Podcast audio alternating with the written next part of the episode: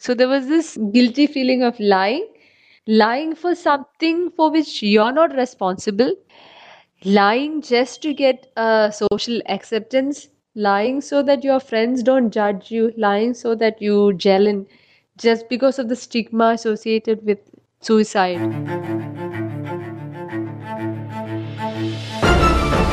Stick Your Neck Out. The weekly podcast of the Giraffe Heroes Foundation. We all feel overwhelmed by difficult emotions or situations sometimes. Anyone can struggle with thoughts of suicide. The teenage years are especially hard and stressful. Suicide can be impulsive or planned. However, not all suicide attempts lead to death. In fact, it doesn't always mean your child wants to die. It could be a way of calling for help. I am Jean-Pierre Aguiar Durañona and my guest today, Sherin Nordin, is a survivor. Welcome to Stick Your Neck Out, the podcast to restore your faith in humanity. Sherin is from the 2017 generation of Kantharis. She is a mental health activist and founder of Let's Live. She experienced depression and suicide ideation at a young age and knows the value of emotional support to those who need it. Welcome, Sherin, to our podcast. Hello, Yampia. Nice to be here in this podcast with you. It's great you made it. Sherin, at the Kanthari Leadership Program for Visionaries, instead of teachers or professors, they work with catalysts. You were a Kanthari participant and now you are a catalyst. Mm-hmm. How can I picture the work of a catalyst? What exactly do you do? As you know, what is a catalyst? Something that adds fire without getting burned, right? So, everybody in Kanthari has a story or has a passion uh, has a, a, drive to do something. It could be totally unrelated, but what connects us all is the lived experience of going through hardship and coming out of it or rising out of it like a phoenix bird. So it's nice to be on the uh, being the student side and it's nice to be on the catalyst side supporting the students. So i think for me it's the personal experience is to have a 360 degree vision of how we struggle we come out of it we start our own venture we go back we help people to start their own venture. It's, it's like a connected thing. Sounds really nice but you are not only a Kanthari catalyst you have your own mental health advocacy and awareness ngo would you care to explain what a mental health advocacy and awareness ngo is? So after uh, coming out of Kanthari in 2017 i started let's live so Let's Live is the name of the NGO that I started. Let's Live is a non-profit organization working for youth suicide prevention here in uh, Kerala, uh, which is the southernmost state in India. So, as mental health advocacy and awareness NGO, what we primarily do is provide mental health awareness and cut down stigma. Suicide prevention or mental health uh, wellness is such a huge generic topic, right? You can't deal with everything at once as a single person. There's a lot of suicide. I mean, like every three second, a person tried to end the life by suicide. Every 40 second, a life is lost due to suicide. So that is the frequency in which life is lost due to suicide. So when we started, we wanted to have a specific area where we can focus and make a difference rather than be a generalist and not be able to reach out and make a real impact. Uh, what we did, or what I had in mind, was uh, I lost my father to suicide when I was very young. So, as a suicide survivor, our family had to go through a lot of uh, struggle, especially due to stigma and the social ostracization. In the sense, here, if a person commits suicide, a person dies by suicide, it's uh, considered as a weakness on the character of the person in the morale of the family or it's considered as a very disgraceful thing. So the survivors of suicide have to grow with all the shame that something terrible must be happening in the family for a person to commit suicide. Depression, schizophrenia, bipolar disorder, these doesn't count. These mental health issues does not count at all when it comes to suicide over here. So to grow as a, um, a suicide survivor and to face the stigma firsthand gave me the huge impact stigma can have on the lives of people who are struggling So, so as a child, if I have lost my father to suicide, I grow up and then if I get depression, imagine asking for help. I mean, like to be a family member of a suicide survivor is one thing, the stigma is huge, and then you go and see a psychiatrist, it's like the complete family is crazy and they need to be out of society. That is the level of social ostracization the society actually brings in. So you can't just openly go and seek help you have to hide you have to go somewhere else. You have to pretend that you're going to see a general physician and then sneak in to see a psychiatrist. You take a medicine. So it's it's it's, it's a completely different thing altogether. So how so how people will respond youngsters when they go through depression they'll hide it because of the shame. So we don't want youngsters to feel ashamed of a biological condition or of, a, of, a, of an illness so we started working on cutting down the stigma by openly telling about it, by bringing in people who have successfully managed to come out of mental health issues. So that's one thing that you are struggling, people will not listen to you. Once you have sailed through the trouble and you have say, succeeded, and then only then people will will be appreciative, right? Will will appreciate you for whatever struggles you've been through. So we actually brought in, so we started telling about our stories on how we had to go through a lot of hardships and how well we are placed right now for people to look up to us as role models, to come openly discuss their problem. So we are more of mental health advocates who speak openly about our experience. In a way, we encourage people to openly discuss about their issues because we feel that openly discussing about this is the first step towards you know treatment or getting help. We want to intervene at a very early level. When you are feeling very sad and lonely before sinking into depression we come in. We come in and we listen. We encourage open conversation. We try not to judge them. We provide support services. We provide people with similar experiences so they can socially support each other and try to come out of it with a little bit of positive life skills rather than sinking into depression and then thinking about suicide. So that's where we work. Yeah, that's interesting that you mention it because doing the research, I just uh, realized that through Let's Live, you are cutting through the stigma and you are working to prevent suicides among the youth in the state of Kerala in India. How exactly are you doing this? Tell me a bit more about some of the prevention work you are doing at Let's Live. Uh, okay, Ampere. So uh, I'll talk to you about a couple of projects we've done over the past three years one of the project it's called monsoon cafe so monsoon is the rainy season over here in kerala so the concept of monsoon cafe was rather than being a normal cafe where we serve food um, we named the dishes after mental health illnesses.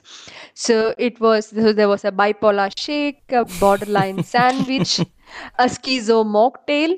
So uh, it would be a normal dish, but it was called in a mental health way. So when people come and say, "Oh, this is just a lemonade," we say, "No, it's a bipolar because it has sugar and it has salt." And then they start talking oh but why, why is it called a bipolar and then we get an opportunity to speak about bipolar uh, mood disorder and what is a bipolar disorder and what is depression what is mania. So that is like a conversation initiator. So you get to drink what you want to have and you get to have a little bit of knowledge about mental health issues. And then they would start oh oh that is bipolar. Okay i know one of my friends she gets moody for like 3 months. Do you think it is bipolar? And that initiates a conversation and people are encouraged to openly talk about it so that was one of the creative ways that we have come up to reach youngsters uh, which was well received. Yeah, yeah, I can imagine. so the cafe was running in one side, which was like people come pay for that, and the money that we collect over here. So there are children from government shelter homes, a shelter home for girls who were abused sexually abused by their parents. Uh, so those are those girls are protected and there are special shelter homes called nirbhaya. Um, so we bring in children from there and we give free uh, sessions to them. So the money that comes in from the cafe we used to spend on spending dispelling information and awareness to these girls. So it was like a mix of uh, how do you balance business and a social change. So it was done at Kanthari. Uh, and the local people around there, the girls, the boys, all the people over there, they came. So we held awareness sessions, and uh, the cafe was a huge success. So that was one of the uh, initial projects. That sounds great. You also had the mental health champions for young people. What is this about? There's a lot of youth suicide happening in Kerala because of the huge pressure to be a professional, the emphasis placed on uh, education and to be an engineer or a doctor or a well placed professional to bring in that kind of social status is so huge. Children they are when they are like as young as six or seven years old and, and from that age they are put under so much of stress to study and excel and participate in all the competitive exam. There's a lot of suicide happen when the 10th standard results are out. People just just left and right they commit suicide because they can't handle failure. Because a failure means you're disappointing your entire family. They want you to be an engineer or a doctor. You can't do that. Finish your life. This is the attitude in which the children are brought up over here. And mostly the failures uh, happen when you are around 15 to 18 that's the age where the most number of suicide happen in kerala amongst youngsters. So we went to colleges to ask the students are you ready to be a mental health champion so you can identify and help your friends from falling into depression and doing self harm and getting into suicidal behavior. And the response was huge. I mean, like, yes, they said they wanted to be mentored, they wanted to be trained. So, our uh, second project was uh, mentoring youngsters in colleges. We had a inter college competition where we selected mental health volunteers. Uh, if they show interest, would be mentored by us, who would act as first level point of support for people in their college and when they can't handle they can always fall back to us or professional psychiatrist or psychologist or any caregiver. And the third project was called the orange room. It was a very small space. It was all painted in orange. So you get into the room you only see orange. So we call the place orange room. So orange room was a non-judgmental listening space. It is a very small room where if you feel sad where if you feel misunderstood you feel lonely you feel depressed you feel whatever it is that was a place for you to walk in and vent out your emotions or feelings without being judged. So we would sit and listen. So it was a non-judgmental listening space for youngsters who mainly were uh, under psychiatric medication. They were uh, taking some sort of uh, antidepressants mood stabilizers but they also needed social peer support and a sense of belongingness. And we come from like a background of experienced people with mental health issues. So they would come and talk to us about how is it normal at this age? I feel like there is no purpose in life. How do i come out of it? Am i like a waste to this whole world? So you then you'll bring in people who think alike and then you'll have a discussion. You facilitate so uh, this existential crisis the gender issues any issues you want you see that end of the day everybody is suffering from some sort of problem or other. And then they when, when you support the other person you will feel good. You will feel useful. So they get energy from each other. They come. That was also again a huge hit the orange room so Orange Room was open for our target group who were like young adults, 14 to 29 year old would come. Every Monday to Friday, we would just open and we'll listen to one person. And towards the end of a week, uh, we group people. We'll have group sessions. So if there are young men with depression, a Friday evening we will have all the young men with depression come together and talk and help and support and we'll come out we try to come out of it together we facilitate the session and then Sundays, we arrange uh, mental health awareness session for the public. So that also is done in a very creative way. So we don't say, okay, suicide prevention class, come. We would uh, say, okay, so uh, I think uh, the mo- the movie Joker, you remember the movie Joker? Yeah, yeah, yeah, yeah, it was a really good yeah. one. Yeah, so it had all the mental health issues talking about it, right? So this guy it was a huge hit people knew that you know rather than terming the issues they would call, okay, psycho movie. So he's psycho. So she's a psycho, he's a psycho. So that was the general slang being used at that point of time. So we would actually conduct movie reviews. So we will say, okay, let's review the movie Joker. We will never say anything about mental health, suicide prevention, nothing. We'll just talk about Joker and we'll ask public what is their understanding of mental health issues from the movie. And they'll tell that, okay, if you do this, you will be a psycho. Only a psycho will do this, a psycho will do that. And then we will have a psychiatrist, a proper psychiatrist sitting with us, clarifying what is a psycho and what is not a psycho and what is an antisocial personality disorder or all the technical terms will be discussed and told to them. So we dispel information through uh, movie characters book characters. So people are more aware about it and then they'll go back and discuss and somebody who know who they know who, uh, who are facing such issues will actually come back to us in return. So it's like you know it's like a two way process yeah. Sounds great. It's it's really interesting. Shireen, was there a tipping point when you decided now we have to do something against it, or were you planning to become active for a long time already in your field? So I don't come from a social work background. I come from an IT background. So like any um, obedient kid who grew up in a Kerala family who want to please their parents, I also studied engineering. So I was told that you know to be happy you need to be an engineer. And so i studied engineering. And then they said you to be happy and socially accepted you need to get a job in it so um, so when i was 22 i got a job in it i was working as a business analyst. I was traveling abroad working in the it making money. At some point i think i was in germany for some time. I was in netherlands for some time. And i came back to india and i see the huge difference in culture and the way how uh, people could have had a more comfortable open life if a little bit of thought process shift can uh, could be done. Yeah that's so right. i came back.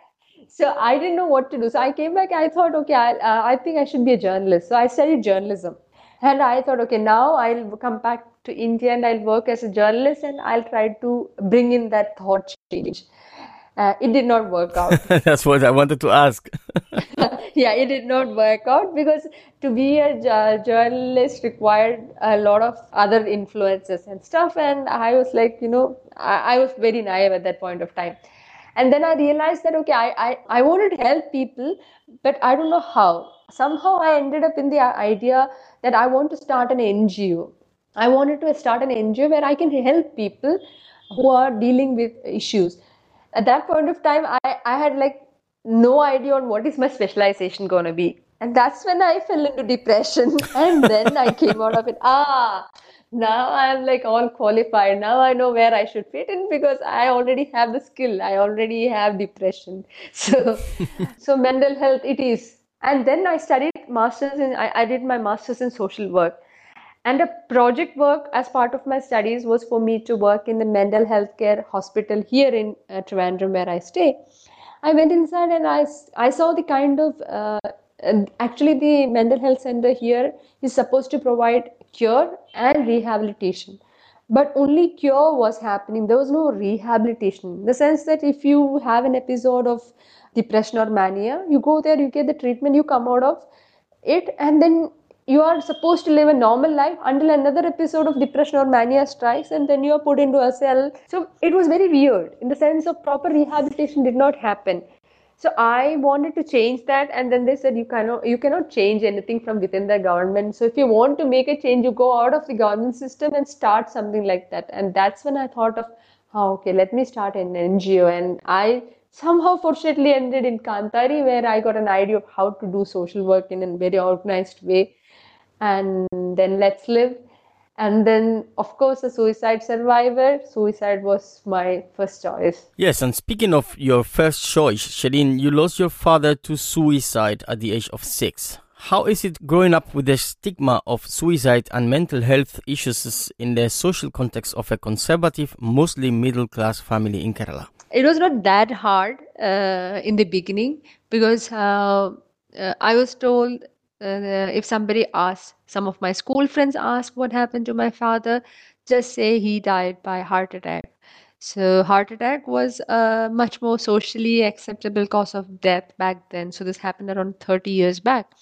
Somehow there was a conflict when somebody who actually knew what happened to my father would be in the vicinity and I am speaking to my friends about this and I knew they know that I am lying. So there was this um, guilty feeling of lying, lying for something for which you're not responsible.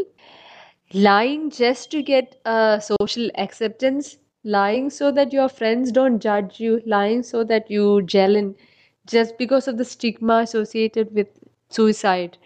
And to grow up with that to not be able to tell even your closest friends what actually happened did impact me and that is something i actually wanted to work i mean like that was something that remained very close to my heart I can imagine. to not be able to be yourself, to not be able to be honest with your true friends, close friends, because of something that society calls is a very shameful thing to do.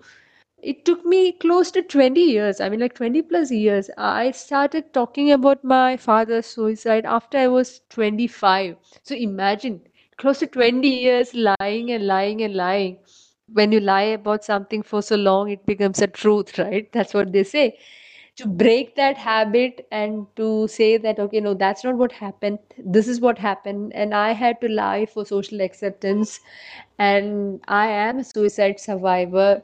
And it's very hard, I know. So you don't have to lie. You don't have to go through the pain. You can openly speak about it. There are a, a lot of people like me, like you, who knows that you know we are not to be blamed for an illness Of course not. uh, yeah so i think that that kind of a experience was essential. I mean like pain is essential for anybody to come to this world. Otherwise if i think if i had a very happy childhood and a very normal childhood i would be making money in the it and living a very happy life.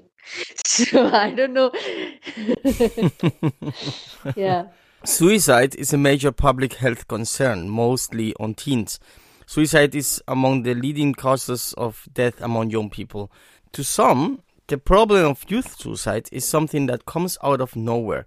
How bad is it, the problem? Can you help putting this issue in perspective? Well, how bad it is is something that you know uh, the COVID has shown the statistics. So last year, you know, we were all under lockdown and uh, we were all reporting the cases of COVID death, right? So last March 2020, if you'll check the newspapers, okay, two people died of COVID, three people died of COVID, four people. It was in the beginning, it was numbers like that, very minimal number. So Kerala Kerala has most advanced healthcare systems. So the number of COVID related deaths were very, very, very minimal in Kerala. So in the first two to three months, there were like less than five cases of COVID related death in Kerala. However, at the same time, there were more than 10 cases of COVID related suicides. The people did not die by physically getting covid. At that point of time a lot of death happened in kerala because of suicide. And over the last one year when the government has put the numbers out more than 100 children have completed suicide in last one year in kerala during the lockdown period. That that is the number so this is the reported number i don't know the number of cases that goes unreported so this is how bad the situation is. So it was an aggravating condition. It was a bad thing which was made worse by COVID. You know why? Imagine that we are kids and uh, we have issues. Okay, so we go to school, we hang out with friends, we have ven- vending out modes, we have distraction methods. Now imagine a lockdown. So you have issues. You can't get out of the house. You can't go anywhere. So if the issue is at home, so you are sitting in the middle of the problem area. You can't go out because of all the government imposition that you can't go out during lockdown. So you you have no way to uh, vent out. You have no positive life skills to manage your problem, and people just succumb to it. So that that's how bad the situation is in Su- uh, I mean, like now, 2021, a lot of organization, a lot of schools are coming up with emphasis on can you please help us bring the mental health of students up can you please help us with the mental wellness because they needed something like a covid Mm, yeah, to realize that there is a problem there. yeah yeah Yeah. And how do you manage to impose a positive psychology? Can you give us a more thorough idea on how to achieve that when feeling really blue? Yeah, so uh, I think, or what I knew was okay. I'll tell you the experience. So I, uh, I was good in my studies when I was growing up. So my marks were good. I did my engineering. I immediately got a job. So professionally, I was good. And then I went into depression. I was brought to a psychiatrist. So she said, you have all the professional skills and academic skills, but you have zero life skills. So that was the first time I'm hearing such a feedback. You might be good professionally, but you have zero life skills. So I went back and asked, oh, what is a life skill? And she's like, go Google and learn. So I went and asked Google, what, what, what is life skill and where do I learn that? And that is something which was like so eye opening to me because I know physics, I know chemistry, I know history, geography, but I don't know what is my emotion, I don't know what is my feeling, I don't know how to handle a failure, I don't know how to come out of trouble, or all those things which is essential for a human being to survive in this social or in this society. Nobody teaches us that, right? Nobody teaches us conflict management in school nobody teaches us how to uh, come out of a love failure or a break broken heart. But those are the things that that, that need to be a subject. Life Yeah, skills right. need to be a subject. So what we are trying to do is see why do we learn multiplication and mathematics basic mathematics? So that you know when you go and order a pizza and you know that if you buy three pizza you'll have to pay three into ten thirty dollars. So you just have to check whether the money right? Exactly. so these things you you can't learn mathematics when you are at the pizza shop you have to learn it much before that right? Yeah. exactly. So you can't you can't learn uh, life skills and mental health skills when you are going through a breakup or a failure or an addiction. You have to learn it much much before so that you can use it. How to find inner peace how to be joyful that is a subject that should be taught in school Yeah, yeah, that's right. That's right. yeah so that that that is something we should actually focus on uh, so when i say okay we work for suicide prevention the first question people ask is okay what is a crisis number i said it doesn't always have to reach the crisis for you to intervene right you Yeah. can work with children you can work with children to see how they can have a, a self-awareness like young girls they have this body shaming uh, they have this bad self image they don't know they associate themselves with their body. Sometimes they have the sexuality issues. There are a lot of issues children go through right? So but if you have enough skills enough support enough knowledge enough scientific evidence to build confidence and peace and happiness in these children the chances of them getting into depression and suicidal ideation will be much much less when they actually grow up. And everybody everybody will have to go through failures and breakups and negative things at some point in life or the other right? Can you manage your emotion? Can you properly communicate your emotion? Some people show their sadness as anger anger as sadness because they don't know how to identify their emotion how, how to express it properly. And if somebody express it how to reciprocate how to understand. All those need to be taught in school. So we are strongly advocating for that. Uh, it's it's interesting that you mentioned the the problem that it's all of this has to be taught in, in school. I I also think that the family at home should be discussed about these these topics, and there's also a lack of it in most of our societies. Yeah, exactly. Because if, if we get a little bit of free time, we'll all go to our Instagrams, Facebook pages. Who will sit at home and explain this? Everybody is busy with their gadgets, right? so it's it's very sad for the children these days because they don't know that you know you can talk and people will listen to you, and that will actually make your life easier in the real world rather than going to the virtual world and then doing something or the other. It's it's, it's a very sad thing. Very sad indeed. Um, Shirin, I'm gonna quote you on this question. Let's Live was founded with a very ambitious vision and I will add mission to see a world without suicides. Do you mind talking about the vision and the mission of Let's Live? Yeah, sure. So the impact of suicide is so huge on the survivors. Uh, of course, a life is lost, but the people who survive the suicide, like your immediate family, friends, it's very hard for them to understand uh, why somebody did what they did. And uh, life, life is a very short and sweet and beautiful thing. It had, it doesn't have to be wasted because uh, the pain is too much or because nobody cares about you there is always always always another option so i so that our tagline says life uh, life gives a lot of options but when life itself becomes an option when you have to choose between life and death you should always choose life. Choose living. Let's live. So that that's the tagline we have. When life becomes a choice choose living. Let's live. So how do we do it is of course earlier it used to be that when you have mental health issues you go to a psychiatrist. So you always try to eliminate the negative work on the negative fix on the negative but then they discover something called the positive psychology which focuses on enhancing the positiveness in a human being rather than focusing on eliminating the negative of the person. So positive psychology started growing i think the last 20 years and that's something i found very interesting. So rather than focusing on a person who is highly suicidal at that point of time let's live wanted people to start working on their mental health as early as possible. In the sense that we started working on children. And now we are thinking if possible if we could get a couple who are about to get married to start working on their emotional wellness. So imagine if you are going to get married. So you and your partner both of you should get a knowledge about mental health and how to identify your emotions and feelings. So you are very insightful people.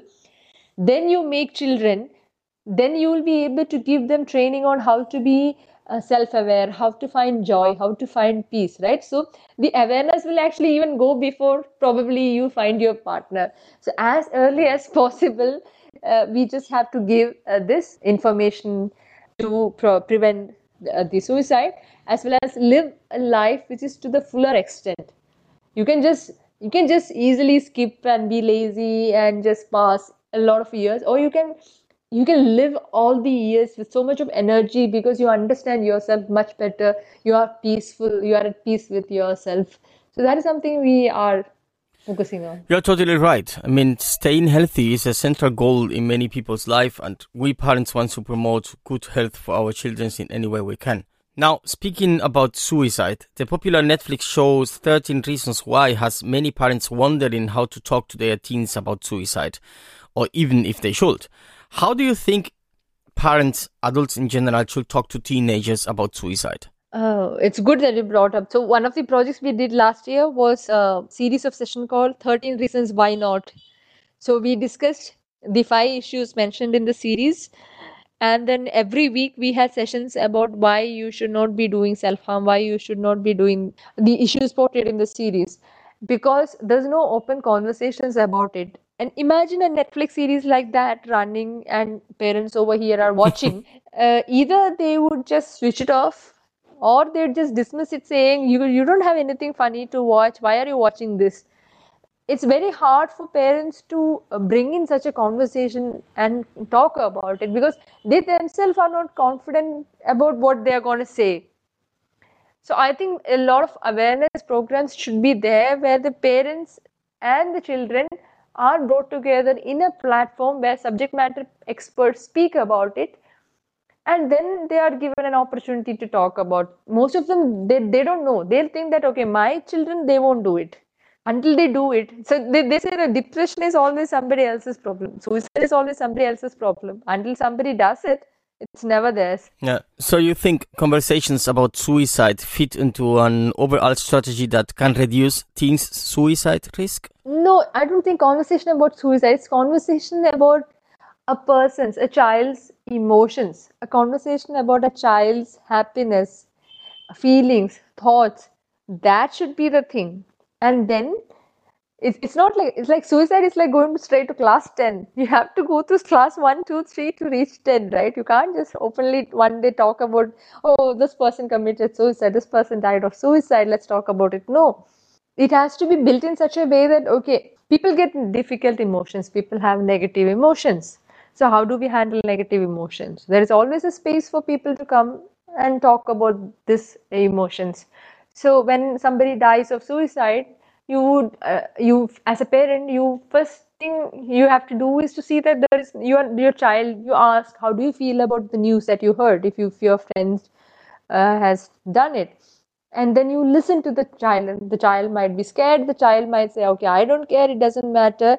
And then you slowly tread, uh, tread the topic with care and see it all depends on the emotional maturity of the child and the awareness of the parent. You can't just say this works for everybody no it's a very sensitive topic so you can't just have a generalized like like you can't teach uh, mental health like uh, you teach uh, mathematics Yeah, this is also not logical. I mean, it's, it's it's not a logical thing to follow. Yeah. But then, what are the risk factors for teen suicide? What are the warning signs of suicide? And when should I or when should a person take action to prevent a potential suicide? any change in behavior like depression could always lead to suicide but not all suicides are caused by depression there is always impulsive suicide as well but uh, if you are a parent or a friend and you are closely observing somebody you see that the person's sleep routine has changed the person is uh, talking more or talking less eating more or eating less is going out more or is going out less. Anything outside the normal routine of a person you see that you speak to the person you provide them with an opportunity to talk. Sometimes they might be comfortable talking to you sometimes they might not be comfortable talking to you. So it, it, it it's person to person. And then you see if the person is doing any self harm related thing. They might be abusing they might be doing a lot of uh, substance abuse drinking alcohol smoking cutting so these are the signs you have to be aware of to see. So all these could could lead to suicide. Not necessarily all these will. But and then th- then a lot of people ask okay what if she's just you know faking to get attention? What if he's just saying it just so that you know he gets more attention and or just to scare people? So e- even if it is somebody who's trying to get attention say after 100 suicide attempts probably 5 might be a call for attention the other 95 might actually be a serious issue so you'll never know so it's okay to it's okay to intervene in all 100 the same way even if you'll never know right Yeah, yeah, you never know. And that's that's exactly what I'm asking now. What to say and how to say it. so so if if i am if i am suicidal and i have decided that you know my, the pain is too much and i want to end it and you are a friend of mine or a family and you want to help me i as a person uh, you need to know me as a person. Sometimes you just have to come and sit with me not leave me alone. Sometimes you have to just come and say that you know you care enough about me. Am i okay? So when somebody asks me am i okay? and is shows that you know that person genuinely cares about me that gives me an opportunity to share my emotions ask for help and then probably went out if needed. And then i say no i don't need help. I've decided. I've decided to end it all. And then you ask me are you thinking about suicide? And then i might say yes i'm i am. So then if somebody is thinking about suicide you should not just end the conversation and leave and run because you people get scared right there are a lot of ways to intervene. Like you ask okay have you thought about how you want to do it? Have you set a date or something? So that actually shows that everything has been planned. And the next step is to ensure that somebody physically is with the person. You call somebody or if you can go you be there. Or if you call the parents alert the family. Somebody has to be physically with this person that moment onwards until the person get a psychiatric help and then comes out of the suicidal ideation. That actually helps. Okay, that's a good advice. But apart from talking to a suicidal person and encouraging him or her to go for counseling, talking with this person, what else can we do to prevent this? you just have to be empathetic and be genuinely interested. So you ask the person. So if i i i can't tell what everybody in the world want but i can tell what i want okay so if you are thinking about suicide you will know what what is required for you to come out of it so i ask yampir uh, how are you feeling so you say i'm feeling very sad and then I ask, Are you thinking about suicide? And you say, Yeah, probably. And then I ask, Okay, I care about you. Is there anything you think I can do to help you? So you will know how I can help you. Only you will know how I can help you. So I am telling you, I care about you.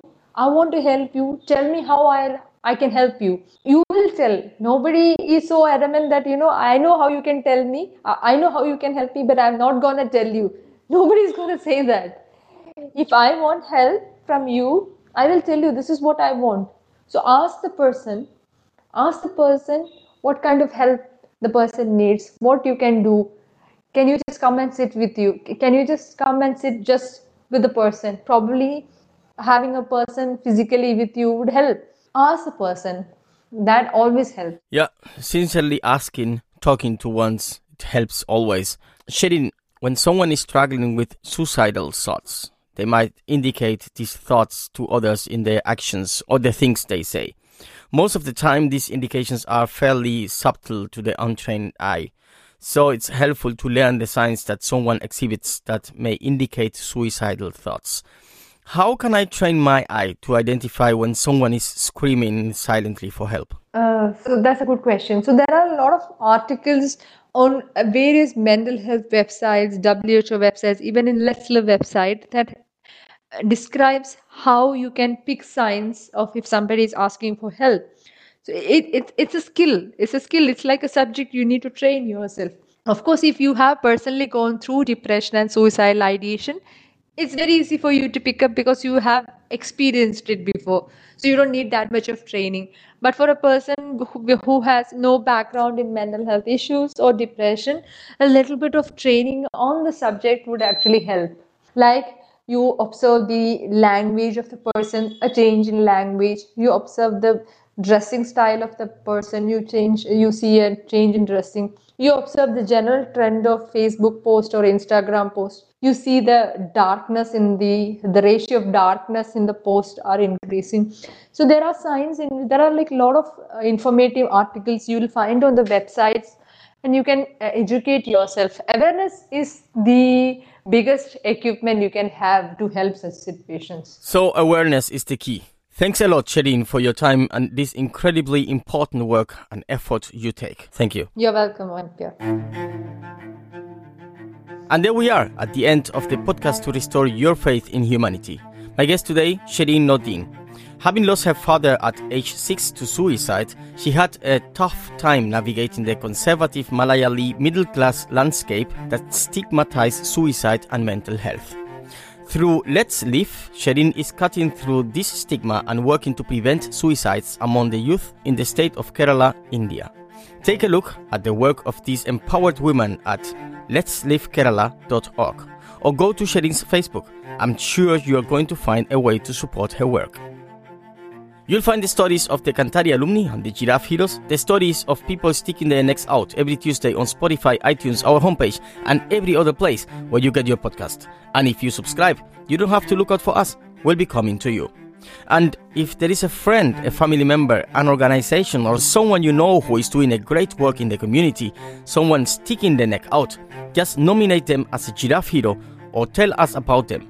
Come and visit us at giraffe-heroes.eu. Next week, I'll be talking to Njeke Joshua, founder of Peace Crops. Peace Crops works with war affected communities, schools, and other entities to practically carry out agriculture projects.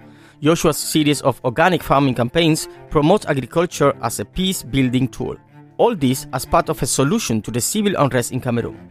His rehabilitation and correction projects aim to equip displaced orphans with the knowledge needed to combat unemployment, hunger, and to stop the ongoing conflicts.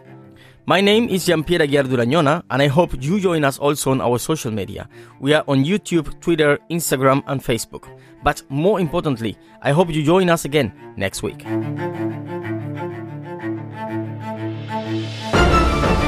Stick Your Neck Out. The weekly podcast of the Giraffe Heroes Foundation.